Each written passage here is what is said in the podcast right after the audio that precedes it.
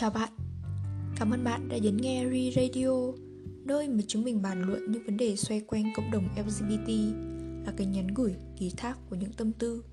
Và mình là Nguyễn Thị Quỳnh, là host của tập podcast ngày hôm nay. Tập podcast trước chúng ta đã được nghe về chủ đề Các cặp đôi LGBT và truyền thống Á Đông.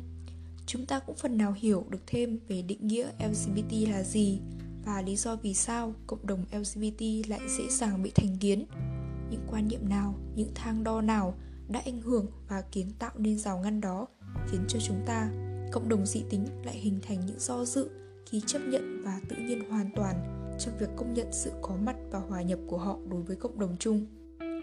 Đến với tập podcast này, hãy cùng quỳnh tìm hiểu về hành trình đối mặt với kỳ thị tập chấp nhận và thích nghi của cộng đồng lgbt nhé có một lần tớ đã đọc được một đoạn trích từ lá thư của Vivian, một bạn nữ trong cộng đồng LED gửi cho mẹ.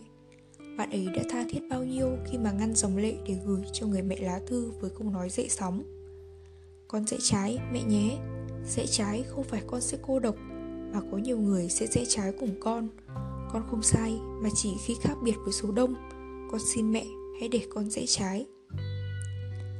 Thế đấy, họ chẳng sai về gì cả Họ chỉ đang sống đúng với cách mà họ được sinh ra. Họ có trái tim để biết rung động, Có những giọt lệ để tủi cho những mặc cảm và buồn đau. Gánh nặng của họ vốn chăng là sự khác biệt.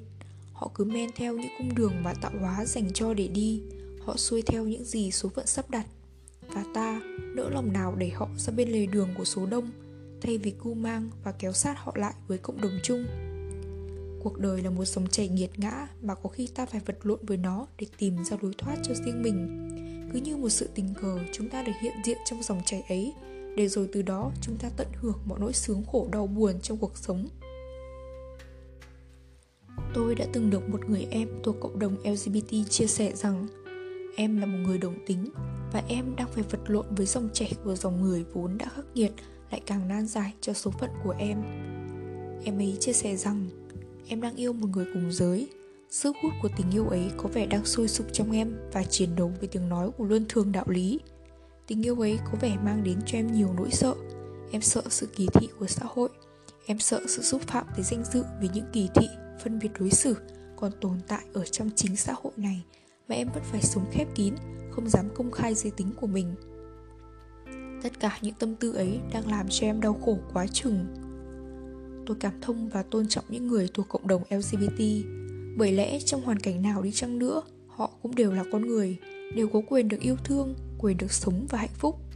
Tôi là ai mà có quyền được cấm đoán những người thuộc cộng đồng lgbt không được yêu hay được phép yêu một người nào đó? Cuộc đời sẽ dịu dàng đi biết bao nếu bạn hãy cứ nghĩ rằng việc đồng tính cũng như việc bạn thích một chiếc áo màu hồng. Hai việc này giống nhau ở các điểm sau nó đều là cơ thể của riêng bạn và đều không ảnh hưởng đến người khác.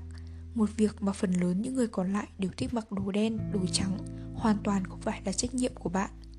Điều duy nhất bạn biết là bạn thích mặc đồ màu hồng và cơ thể là của bạn. Đồng tính không phải là khuyết điểm, nó là một đặc điểm của con người. Và đã là đặc điểm thì sẽ có người thích, có người không.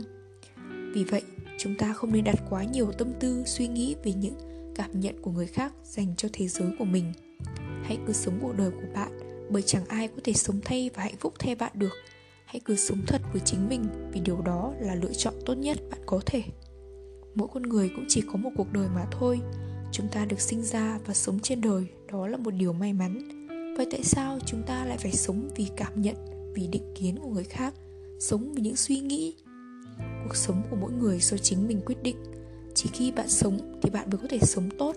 Khi sống tốt thì mới thể sống có ích có biết bao người thông cảm và chờ đợi sự nỗ lực của chúng ta cơ mà.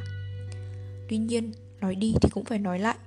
Không phải vì thế mà chúng ta tự cho mình cái quyền bắt người khác phải hiểu và cảm thông cho chính bản thân mình khi bản thân họ còn chưa thể hiểu rõ thế giới của chúng ta. Lẽ đương nhiên, để thừa nhận một điều mà người ta chưa hiểu rõ về nó, chưa có thói quen chấp nhận, đó là một hành trình rất dài.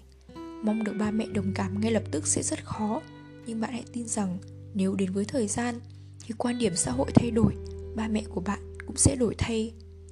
Đến một lúc nào đó, không hẳn là vô vọng, bạn sẽ được chấp nhận, trân trọng và thương yêu. Hãy cho mình một cơ hội sống tốt, cơ hội hiểu mình, học và sống nghiêm túc, thật bản lĩnh, bạn sẽ được chấp nhận. Thay vì muốn người khác đồng cảm, trước hết bạn hãy thông cảm cho người khác và thông cảm cho ba mẹ là điều cần làm. Bạn sẽ tìm được nhiều điều kỳ diệu trong cuộc sống khi mọi thứ đang được chính bạn sắp đặt. Chúc bạn vui và đầy nghị lực, sống đúng với chính mình một cách an lành và khỏe mạnh. Sau tập podcast ngày hôm nay, chúng mình mong rằng các bạn có thể tìm được một hướng đi cho chính cuộc sống của mình, tìm được những cách để có thể bắt nhịp lại với cuộc đời, bắt nhịp lại với dòng chảy của thời gian để chứng minh rằng các bạn chính là một phần quan trọng của cuộc sống. Cảm ơn các bạn đã lắng nghe và ủng hộ nếu như các bạn có bất kỳ góp ý nào, nhớ bình luận xuống phía dưới để chúng mình có thể đọc được những tâm sự của các bạn. Hãy follow chúng tớ nếu các bạn hài lòng về tập podcast ngày hôm nay. Chúng mình sẽ luôn là cầu nối, luôn là nơi ủng hộ những mảng màu đa sắc, luôn muốn thay các bạn cất tiếng từ những mặc cảm từ sâu thẳm bên trong. Tạm biệt và hẹn gặp lại các bạn ở những tập podcast tiếp theo.